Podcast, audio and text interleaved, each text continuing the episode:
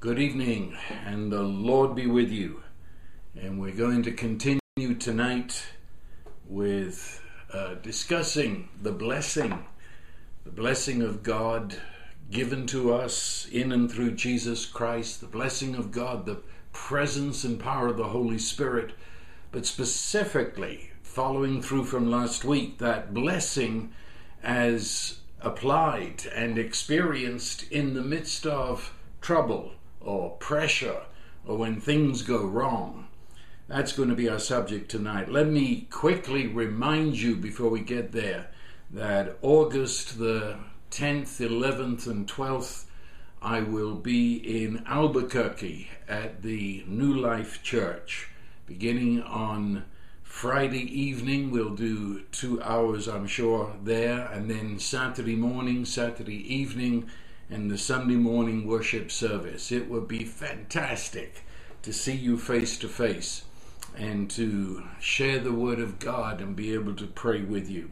So, but back to what we're talking about tonight. Uh, let me read one of the most controversial passages, maybe, in the New Testament, which is from Second Corinthians in chapter 12 and beginning of verse 7. I'm not going to read the whole um, of the verses that come up to this um, because I don't want to address um, the entire situation here just as it applies. And so in verse 7, there was given to me, says Paul, a thorn in the flesh, a messenger of Satan to buffet me to keep me from exalting myself. Concerning this, I entreated the Lord three times that it might depart from me. And he has said to me, My grace is sufficient for you. My power is perfected in weakness. Most gladly, therefore, I will rather boast about my weaknesses that the power of Christ may dwell in me. Therefore, I am well content with weaknesses, with insults, with distresses, with persecutions, with difficulties, for Christ's sake. For when I am weak, then I am strong. Um, I, I say that's the most controversial, or one of the most controversial among many people, because of that expression, thorn in the flesh. And there's uh, a lot of people who want to make that some sickness that Paul had that dogged his heels. Um, and others have other ideas. And so the argument has gone on for years. Well, I've no time for the argument. The fact is, um, Paul describes what was happening to him as indeed a thorn in the flesh, and he said it was a messenger of Satan to buffet him or to annoy him, um, to to like, like harass him. Now, this expression, and this is where I'm not interested in people's opinions about this. The thorn in the flesh is an expression that was used in the Old Testament. And I'm surprised that nobody has appealed to that because Paul was, uh, in his life before Christ, a Pharisee, and they had memorized the Old Testament, and therefore it would be a natural that Paul would use an expression from the Old Testament that fitted what was happening to him. And you can read it in the book of Judges that. Um, it, speaks of the people of the land of Canaan, the enemies of the Israelites, and it says, in, in terms of their continual harassing of Israel, that they were an annoyance to Israel. And the, these people were pressuring them. And it says there in Judges that these Canaanites, these people who were harassing, were thorns in their side, thorns in their flesh. And, and so if I read chapter 11, 10 and 11 of Second Corinthians, he's been talking about these people who would continually harass him. These people who would uh, follow him. And as soon as he had left an area, they would move in to try and destroy the work that he had just done. And they would lie about him and they would slander him and cause his name to be dirt throughout the Mediterranean area.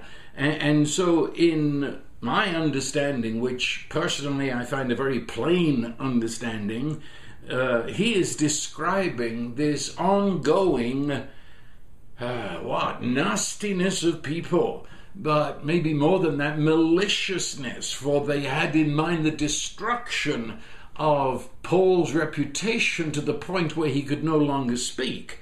And so Paul sees behind that uh, annoyance that you have a messenger of Satan. And, and that's the, the background here. People who are making his life miserable. People who are, uh, their strategy is to stand in the way uh, of his ministering and living to the full potential of what he understood himself to be called to. A thorn in the flesh. The Old Testament is very graphic in many of its illustrations and illustrative words, and this is certainly one of them. Thorn in the flesh. Maybe I know a bit more about this than a number of you um, because we live here in Texas. And not only in Texas, but specifically in the hill country of Texas. And we, we have a lot of thorns. We have the cactus here, in, in I mean, whole fields of cactus. Um, we, we have other unnameable, ghastly things that must have sprung into existence with the entrance of sin for there's no reason for their existence except to cause your life a misery. Thorns, thorns. And, and, they not only scratch, but they dig into your flesh. There's a good reason why us folks out here wear cowboy boots, because otherwise your foot is covered with these things. And, and others which are, uh, I mean, uh, ghastly little things that are thorns all over and they, they stick to you like Velcro and, and you, you'll not notice them until they've gotten down inside your shoe and they're digging into your flesh. I, I know th- this is a very graphic and most personal uh, phrase thorn in the flesh. It's painful, painful but it's nagging because many times you can't get at the jolly thing uh, without half undressing, and, and so it, it's there, and you, you you say, "I'll get to it," you know, I'll have to get to it later, uh, and sometimes you don't feel it until pressure's applied, and then the pain goes through the roof. Um, and, and, if you you picked up these thorns, uh, it, it's a pain that sometimes you don't feel uh, un, until the pressure is there, and then uh, you, you, you are deeply hurt by it. It's a drag on whatever you're trying to do. Um, you, you can't say forget it. You can't because it's digging at you, digging at you, digging at you. And so, whatever you're trying to do, there's always this that's reminding you of itself.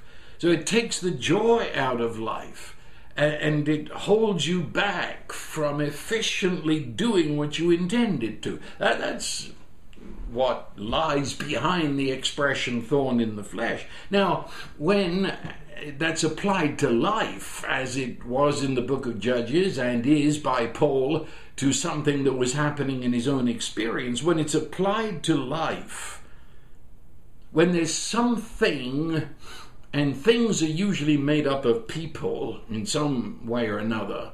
And, and that something, that trouble, that harassment, that pressure that is upon you, uh, that sudden seeming to bring to end everything that you called life, that that sudden parting of the ways and everything that you had planned seems to be getting further and further away and and it's it's there. Like a thorn only this thorn is going a lot deeper than your physical flesh.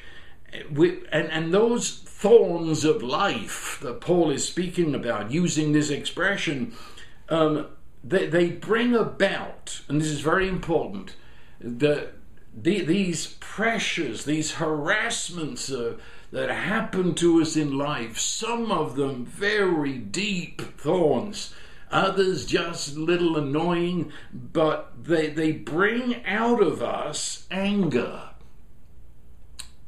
Anger. And, and that anger can be an anger at God.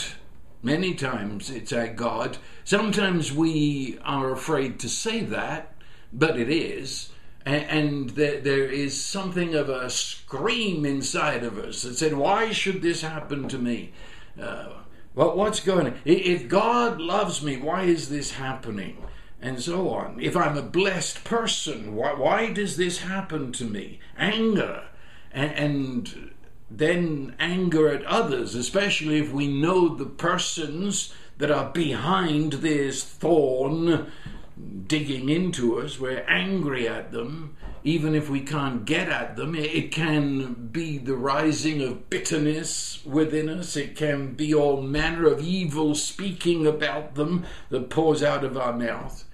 Uh, and and then when we're around other people that have nothing to do with what is happening to us, we are irritable to the point sometimes of lashing out at people for no apparent reason. It's coming from our anger at these people that are hurting us, or that deep anger that we're afraid of that's uh, pointed at God. Or, or we do the other. Anger turns inward. And when anger turns inward, it's self pity. Oh, poor me. And, and that, that draws me down. That, that way of looking at myself as a victim and, and the victim of this circumstance, it's anger turned inward. Uh, the, the mentality that um, th- this that is happening to me now holds me a prisoner is accompanied with worry as to what the future holds and anxiety over all of the what ifs and perhaps and maybes and could be's. And what do we do now?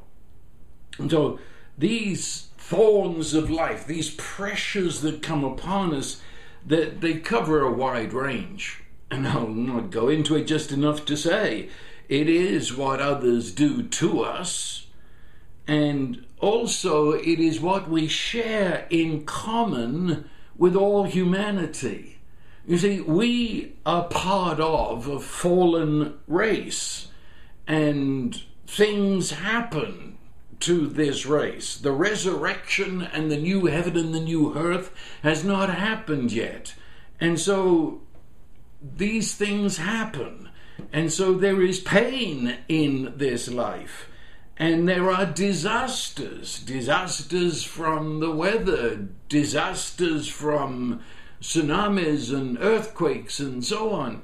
It's, it's part of this world, especially again living in Texas. We at this time of year we're always watching the Gulf of Mexico for hurricanes. It's it's part of being alive on this planet. Accidents that happen, part of being alive on the planet. And these things come from those we share life with. Uh, it's part of being in the family you're in. Certain troubles happen, and you, it, it, it's a family problem, and it's a family trouble. Uh, in the city, there are. If you live in Chicago, you you are under greater pressure of the gangs and the shootings than if you lived in a little town on the top of a Tennessee Blue Mountain. You see what I mean? It's I, I, lived in New York City, and there were pressures there that we know nothing of here in this little crossroads in the middle of the hill country. Um, but but if I live among people, I share in common the problems that occur in the country we live in most of you speaking I'm speaking to live in North America, but others of you live in countries I've visited, and I, I know the pressure you're under. I won't mention the names. Uh, I don't want to get you into worse trouble. But uh, in some countries I've been to where there is terrible persecution from uh, the, the government from religious powers. And, and you are watching what I'm saying tonight, and it may be in secret that you're watching. And, you, you are experiencing these pressures and these thorns that dig into you because that's part of living in the country. And, and it depends on the government that we have. Uh, as to the policies they have that produce many times pain when it gets as far as our doorstep. You see what I mean? Trouble, pressure comes everywhere. And Paul recognizes, at least in his case, I don't believe we could uh, say it so absolutely in every case, but he recognizes the presence of Satan, the one who desires to destroy everything that glorifies God, the one who desires to destroy the most beloved of the heart of God, which is you and I. And, and, and so here you have it. We're, we're in a world and all this is happening. Where on earth does the blessing fit into that? What's the difference then between you, a believer living in the midst of this, and an unbeliever who has no sense of God's involvement and love union in life. What's the difference? Well, the first thing Paul prayed, and I, have got to be brief on this because otherwise I could get off on an hour about prayer because I love this and uh, that's why I'm going to stop for a minute. It's too good to pass up. Paul prays. This is Paul. Paul. Right? I mean, he's the chap who wrote half the New Testament. Paul prays. And, and what does he pray? He prays, and it says um, three times. That's the idea there. We would say prayed again and again. It's not necessarily he chalked it up. I prayed once, I prayed twice, I prayed three times. It's rather he said, I prayed again and again that this situation, this thorn situation, would be taken away. His prayer was, Make this go away. Now, the thing I love about this, um, Paul does not, and I've got to be very careful here, but Paul does not make a big deal about pray. I've got to discover the will of God before I can pray. Rather, he simply lays out the situation that he's in as he sees it and as he feels it and what he wants to be done with it with no apologies. Now, Paul being a believer, and I trust you being a believer, at our very core, at our heart level, we desire the will of God and the will of God alone. But sometimes we, we make such a deal of that that we crush our own prayers.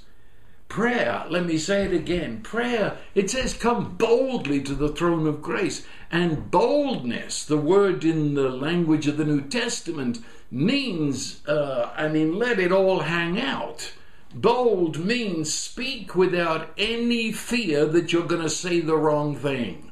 It means uh, uh, speak with freedom and speak without fear. No one is going to punish you because of what you say. That's the meaning of the word bold.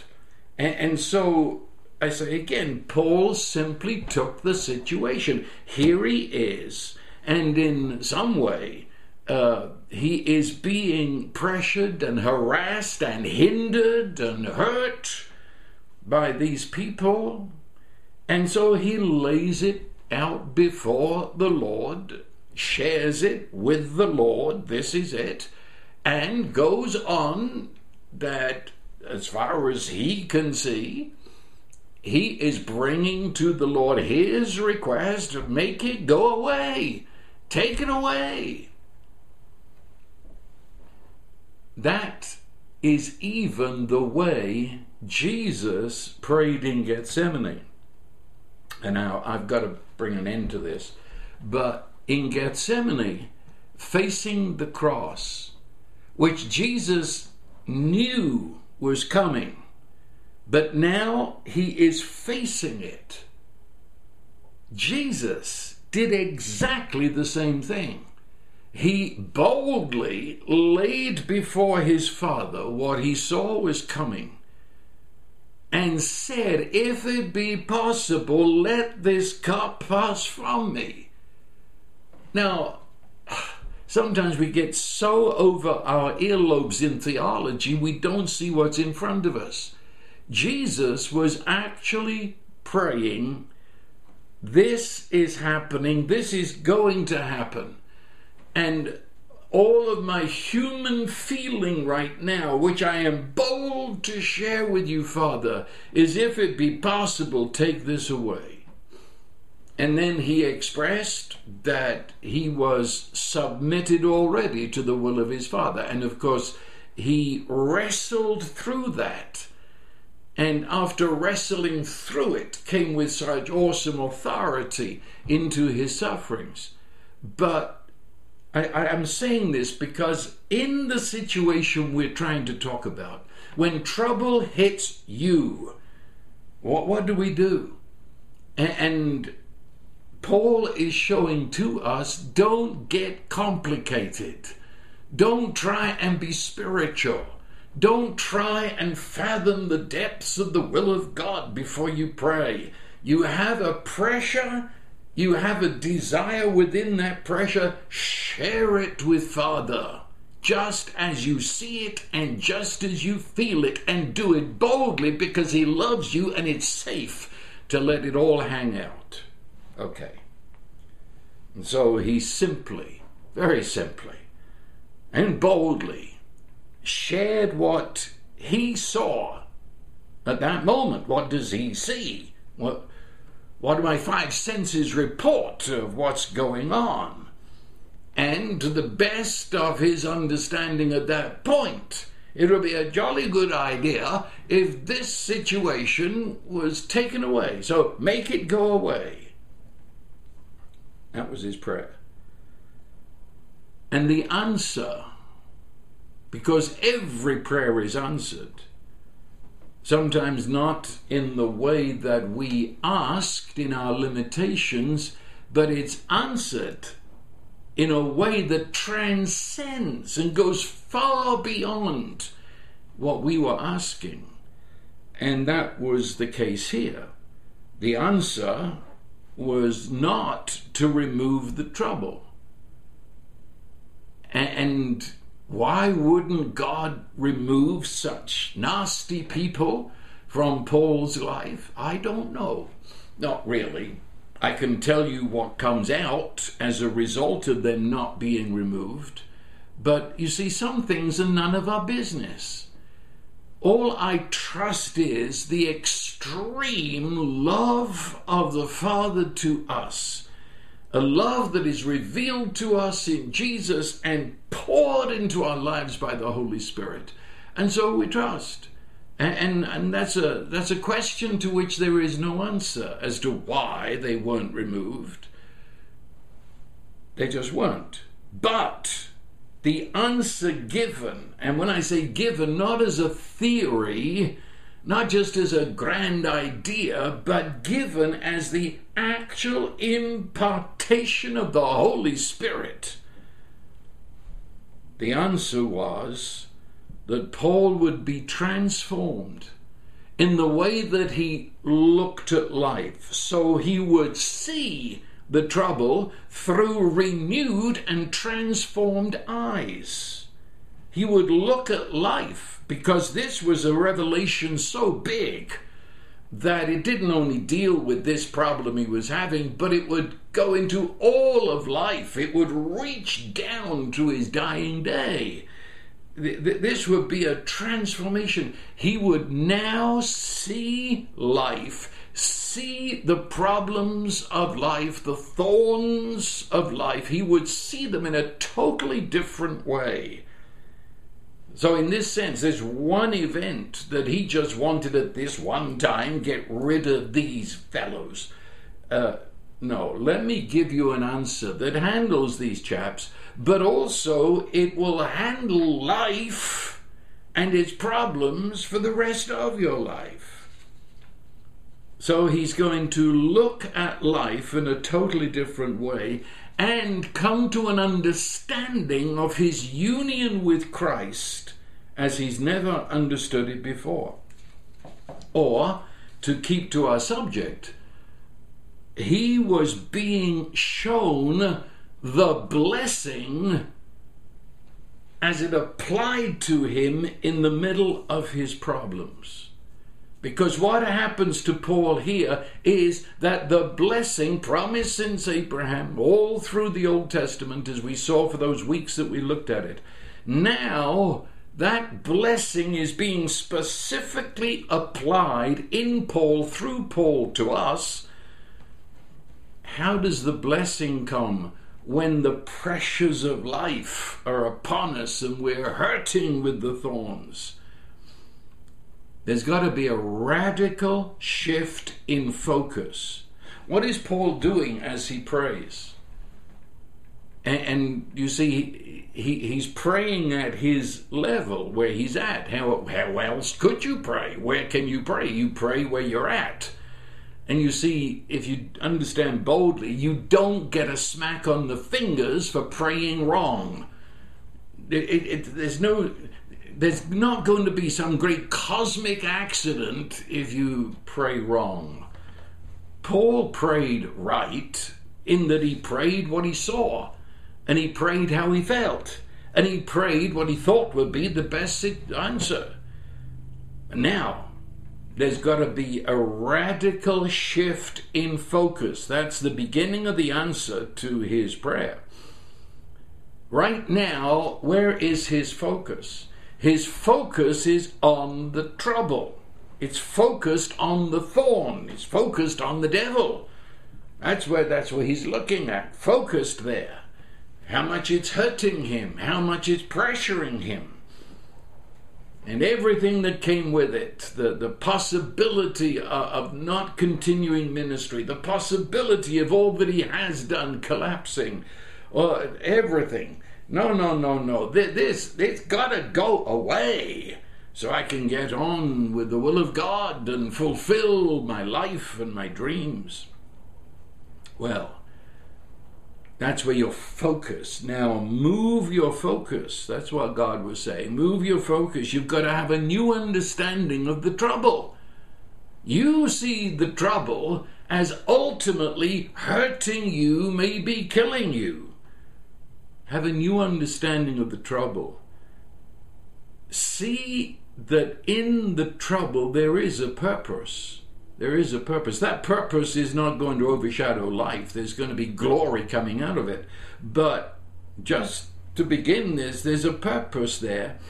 And the result of seeing the trouble in a different way and its purpose, you are going to open the door to seeing the glory of God, the power of God. Yes, the blessing power of God pouring into you so that you transcend the trouble. The trouble becomes the container of the glory of God. So let me ask this question in order to get to the heart of that. What has the trouble produced in Paul, in you and I? We can all join with Paul here. What, what does trouble, in all its dimensions, what, what's it do? It produces in me a feeling of weakness. If, if I didn't have the feeling of weakness, it wouldn't be a trouble. The, the trouble with the trouble is that I feel weak and helpless to handle it. I, I, I would reach down inside for the resources with which to handle this piece of life and and I, I I don't have it. I don't have it. And the deeper I go, I realize I just don't have the strength. I, I, I search, how can I handle this? But I don't have the wisdom. And, and so I feel my weakness, I feel helpless, and that produces feelings of frustration and, and then I'm confused. It can even lead to despair, depression, and mental, emotional darkness, trouble, and I don't know what to do with it, and I don't have the strength, and I don't have the wisdom, and that's why it's a trouble. If I had the strength, I could walk straight through it, and I wouldn't even notice it as trouble, you see. Well, what have I got to learn? It's so simple, yet in another sense so difficult. We are getting really to the root of Satan's design, Satan's strategy. Learn that you are a human creature. We know that. Well, then be who you are and a human creature is weak, limited, helpless by design.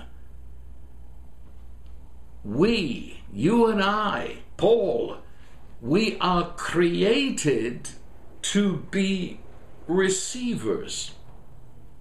That is, those who receive not those who draw out from their inner selves. We are first of all receivers. We are containers of another. Paul said it, again, it's in this epistle, where he said, and I'm quoting older versions, I don't know what the modern ones say, but the older version says, We have this treasure in earthen vessels.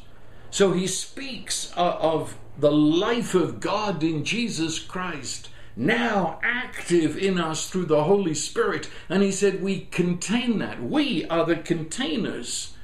We have this treasure in the earthen vessels, in these weak bodies.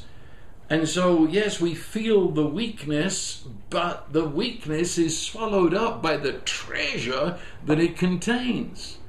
Or again, he said, we're containers, only using a different illustration. He says, Don't you know that your body is the temple or the indwelling of the Holy Spirit? And the expression filled with the Spirit does that not suggest you, you are a container. But it, it's, it's more than just like a cup containing coffee. Uh, that's what I'm talking about now, just to give you that idea. But then he goes on elsewhere to say that you are a branch that contains the life of the vine, and the life of the vine produces the fruit through you. So that's a container, but it's much more than a container. It's an organic union. And in that intimate organic union, you, are receiving the life of another. A branch in itself can do nothing. Oh, come on. You may be a city folk, but uh, you've seen when a branch comes off a tree and it's disconnected from the life. I mean, uh, within a day, certainly within two days, every leaf is withered, the thing is dead, there's nothing more happening. It's disconnected from the union that it has with the life of the tree. But Jesus said, you are the branches, I am the vine. You have an organic union, and His life is infused into you, and therefore His fruit is upon your branches. But if I'm speaking just of myself in my creatureliness, I'm a branch that can do nothing except to receive the sap, the life of the tree. Uh, I, am a cup, I'm a container uh, nothing except to receive the fullness poured into me, you see. I'm a receiver. So, in myself, if that's where I'm going to look, I am weak. And I'm supposed to be weak. Oh, please get this. You see, I, I, was raised in an atmosphere that, that says you're not supposed to be weak. Of course, that atmosphere comes all the way from the fall. That, that's what sin is in its essence. Um, I'll get to that in a minute, but we're meant to be weak. I mean, embrace it, get happy about it. That's what Paul does in this this passage that we're reading in 2 Corinthians 12. That he be, he says, when I got hold of this, I boast in these things. I, I, I'm weak, I'm weak, I'm weak. Yes. For, for me, there's many things that are impossible. Wonderful, impossible. Stop your struggle. Stop thinking you've got to produce what you were never intended to produce. You were intended to receive, not to produce it in yourself. And, and, and, so we are weak in order to display the strength of God. We are containers in order to be filled with Him. We are branches in order to bear His fruit. We are ashamed of our weakness because of the lie that started the whole of the darkness on earth in the Garden of Eden. Satan's original lie was, You shall be as God. That is not dependent upon him, not a receiver, but independent with life and strength and wisdom and know how in yourself sufficient, self sufficient. And therefore, I can, I must, I will be perfect in every way. Independent of God, I'll check in with Him. He's on the margins of life. But I, I have all the answers to life. And I have all ability to fulfill them. Absolute lie. But you see, it hangs around, it's in the atmosphere. It's the great fog that Satan blinds the mind with. And so you see, when trouble comes, what does trouble do? Trouble shows us that we're weak. Trouble shows us that we don't know everything trouble brings us to what my own mentality can only see as a dead end. And then I fall apart. I'm angry. Why should this happen? I'm weak. This is terrible. I'm ashamed. I don't want anybody to know that I'm weak. That this is a terrible situation. What will happen when? Now, I see, I don't know the future. I'm so limited. Uh, and what if I, I don't know? And then I'm anxious because I don't know what's going to happen. First thing that you and I have to learn is we were meant to be weak. And trouble kills the pride that says, I am strong in myself. I meet with something, usually in terms of some people, that shows to me I don't have the answers. And when I get angry about that or self pitying about that, it means I've never faced the reality. I was meant to be weak. I wasn't meant to have all the answers in myself. I wasn't meant to have all the strength in myself. And when I am weak and embracing that weakness, realizing this is the final truth about me, as a creature and rest into it and move immediately into the reality I am weak and He, Jesus Christ, through the Holy Spirit, is the strength within me. That's the grace that brings me the wisdom. That's the grace that brings me the ability to live. That's the pouring of life into me. And so, you see, that was Jesus. Uh, Jesus' life of righteousness comes down to simple words. He says, Of my own self I can do nothing. And he, there was no big deal.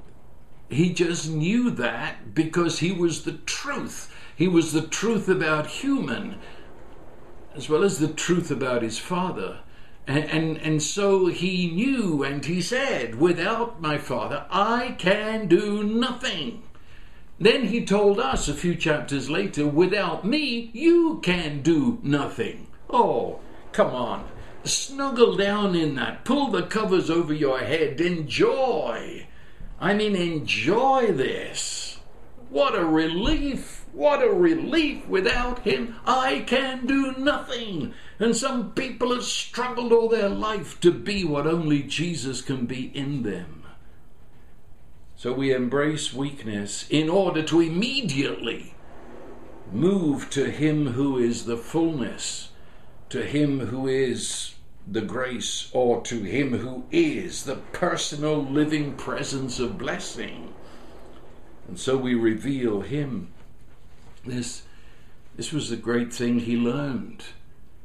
Uh, and you see, if I don't see myself as weak, I will not receive the grace. I will not receive the blessing. I will not. There's no room for God because all my attention is on me trying to solve the problem. So, for a believer, weakness in any area, in any area, is normal.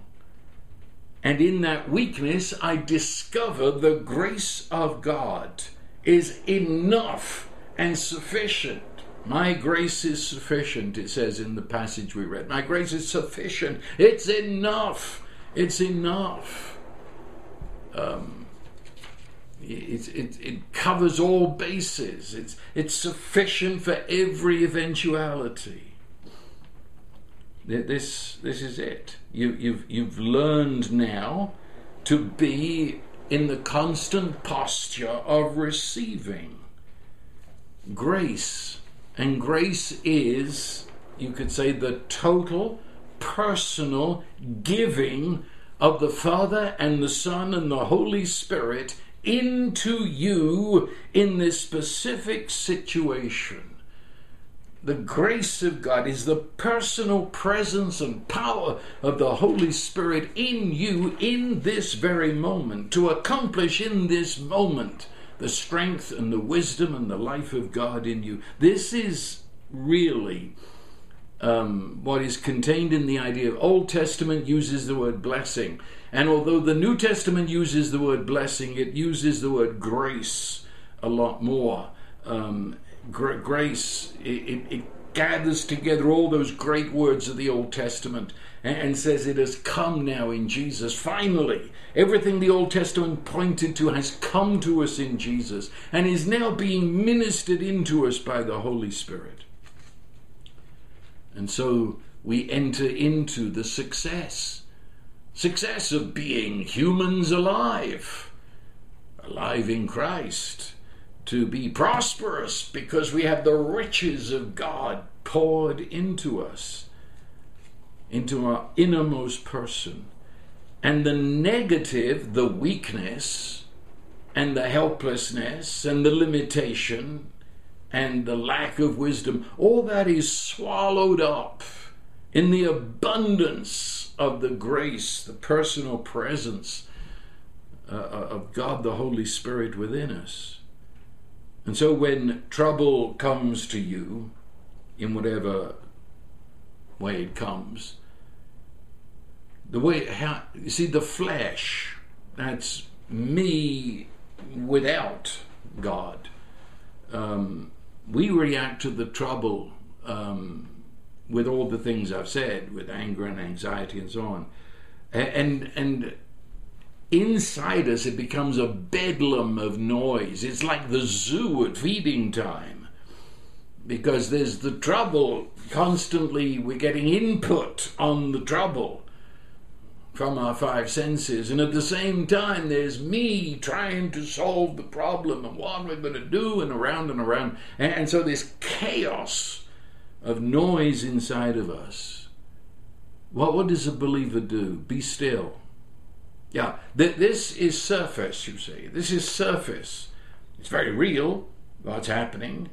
Feelings are very real. But be still. Stop focusing on the trouble. Be still and know that He is God. That doesn't mean know about it, it means be still and enter into the reality that you are united with Him who is God. And He is God above and sovereign and ruling over all, including this. And He is also God within you through the Son through the Holy Spirit. He's within you, and therefore He's right there in you, with you in the midst of this situation. And now, from that posture, we we're actively receiving his blessing and his blessing is that spirit within us.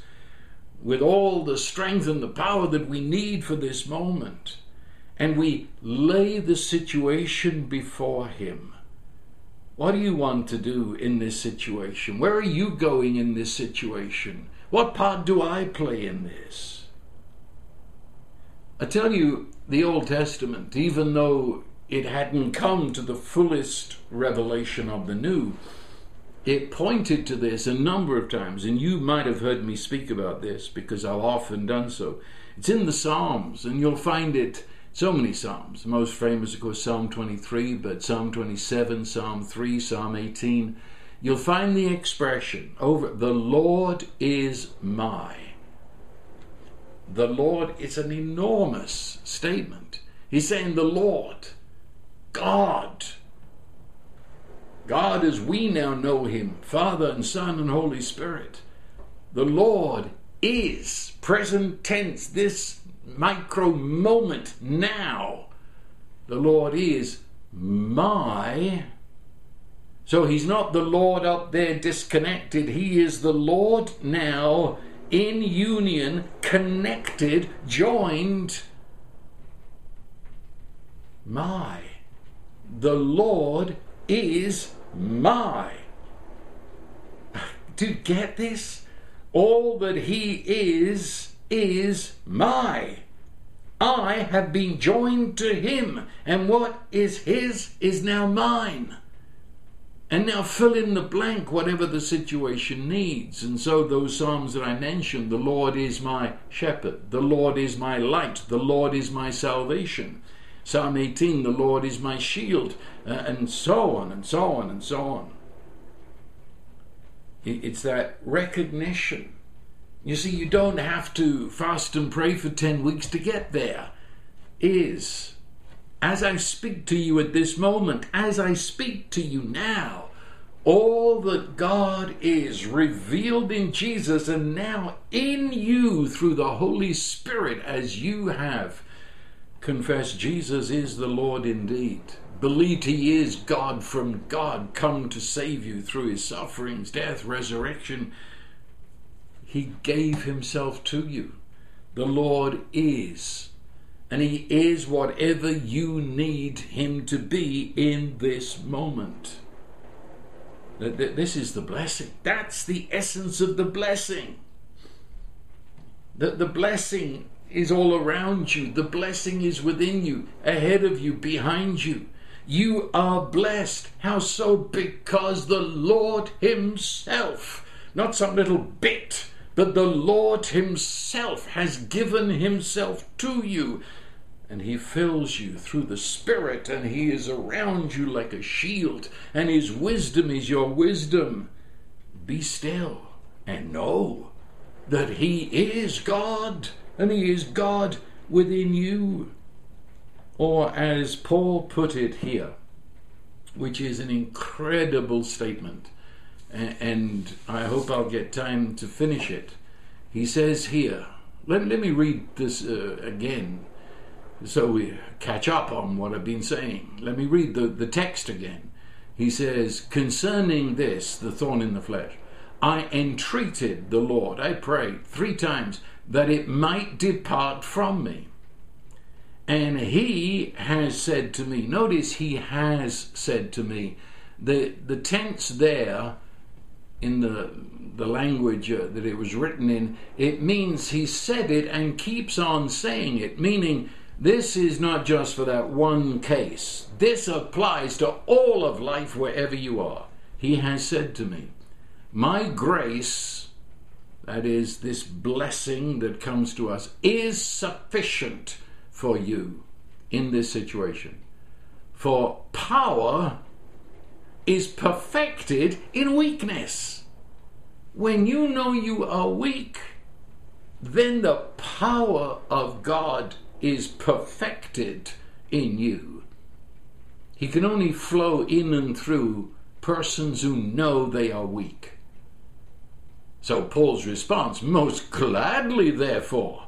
Wow, he said, I've never seen it like this, that the trouble is only to make me know my weakness so that the power of God in all his fullness may be seen and known, felt and experienced and flow through me. So I transcend the weakness. He said, I'll boast in my weakness in order that the power of Christ may dwell in me. And then the last phrase, for when I am weak, then I am strong. That sounds kind of backwards. When I'm weak, then I am strong. When I'm sitting down, I'm standing up. But you, that, that's, do, do you understand? Boy, I wish I could see your eyes. Uh, when I know my weakness, then I'm in a position to receive without limitation the fullness of the grace that comes to me in Jesus. But that expression, he describes this when I receive the grace as the power of Christ dwelling in me. Now, that, that's a massive phrase, and that's as good a translation. I'm not arguing with that translation the power of Christ may dwell in me. But it's that word dwell that it's hard to expand it into our present language. The amplified version of the New Testament, and you should really get one of those, but he says here, Therefore I will all the more gladly glory in my weaknesses, that the strength, this is his translation, the strength and power of Christ may rest, yes, may pitch a tent over and dwell upon me. Did, you, did you get that?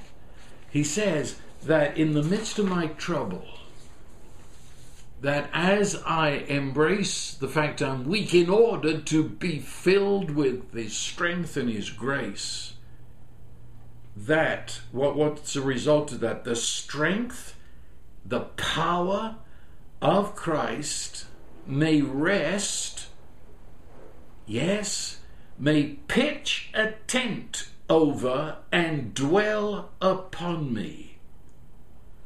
Now, it's that word dwell, you see, it means to, to pitch a tent.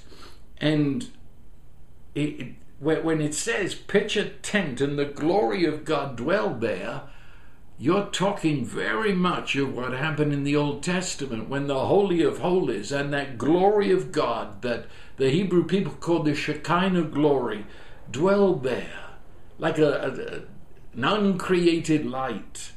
And so the Wuest translation, which is a great Greek scholar, and he says, My grace is enough for you for power is moment by moment coming to its full energy and complete operation in the sphere of my weaknesses.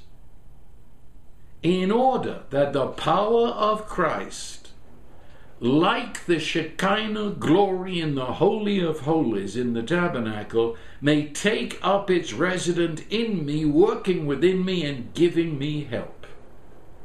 For when I am weak, then I'm filled with ability and power. Do, do you. I can't keep saying that. the, the glory of God comes upon us. Do you know who you are? Look, I know I am speaking to people. Some of you do not have much education, maybe. Some of you don't live in the best area of town. Maybe you live in a country which is suffering. And uh, whatever your situation, some of you that I'm speaking to do not feel that you're worth very much. Some of you do not feel you have very much significance in this world. Do you realize that you are the container of the glory of God? Do you realize that as I'm speaking to you right now, the very light and glory of the Father revealed in Jesus is now enshrouding you and filling you by the Holy Spirit. You are the very expression of the power and presence of God on earth in this moment. That's who you are. Who you are. This is the gospel. And I'm declaring it to you. And, you, well, you see, it says it, didn't I've already said it. Your body is the temple of the Holy Spirit. That is the Shekinah. The glory of God dwells in you, takes up residence. So here, the trouble around me, the pressure, I feel weakness. And until tonight, you may feel terrified of the weakness, afraid of the weakness, ashamed of the weakness, fight the weakness, deny the weakness. Anxiety over where it's going to take you, and all the rest of it. Now understand that trouble that has shown you your weakness, then ah, I am weak, and He now is my strength, He now is my wisdom, and I can receive that moment by moment. And in so doing, transcend the trouble, rise above it to the point where I hardly see it. It it was only necessary to show me. And, and maybe that glory of God that is seen in that blessing, um, maybe indeed the, the circumstance will change. Oh, we've got plenty of proof of that in Scripture. Miracles in the changing of circumstances. But not just magic, kapoom, make them go away. No, let's understand what they're doing. They're showing your weakness in order that you might receive the grace. And then you move into that realm of with God nothing is impossible.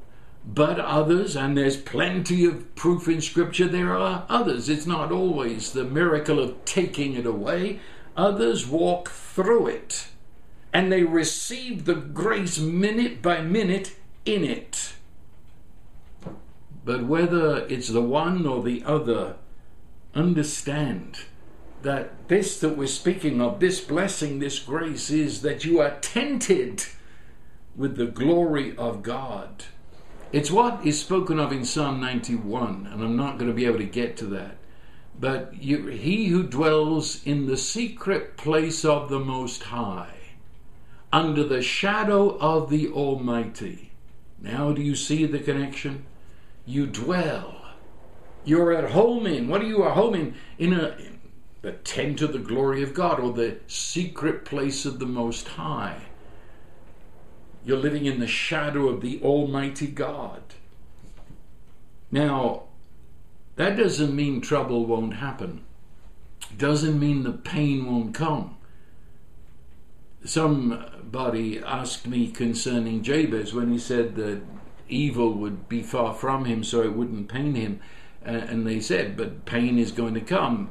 Yes, pain comes, but it doesn't get to us. It's here on the outside. It can affect my flesh, it can bombard my thoughts sometimes, but it cannot get to me. 1 John 5 says, The wicked one touches the believer not. And when you understand that you have become the dwelling of God, you dwell in that secret place. The Lord is your refuge, the Lord is your shield around you. Trouble comes, but it's the disturbance on the surface of life. For He Himself shares your core being with you and is your strength. So you're in trouble, you've gone through trouble. Let me also push that further. Things have happened where you have lost, your trouble has been a loss, and you feel that life can never really be again because of the loss, whatever it is. And in that sense, maybe you're right. It will never be what it was. But you see, the creative God is within you to take what life has become and make it into something glorious that you've never dreamed of. Sometimes when a person loses their job, they say it's the end, it's finished. Instead of allowing the God of all creation to put creative thoughts in your mind as to where you're going next. Elijah was fed by ravens, and then for some reason God said, Enough of that, let's change and find the widow of Zarephath. Why? I'd be very contented with ravens for the rest of my life, thank you very much. But no, the creative God is ever bringing forth further glory in us, further innovation. And all, all I'm saying is, wherever you find yourself, this message, if your heart has heard it, is, is going to take you into peace and the power and the strength and the joy of the Lord. May it be so. And now the blessing of God, who is almighty in love, the Father and the Son and the Holy Spirit, yes, rest upon you. Be as a tent of glory upon you granting you union with His strength, His life, His wisdom, His joy, His peace, this day and forevermore. So I bless you, and so it is. Amen.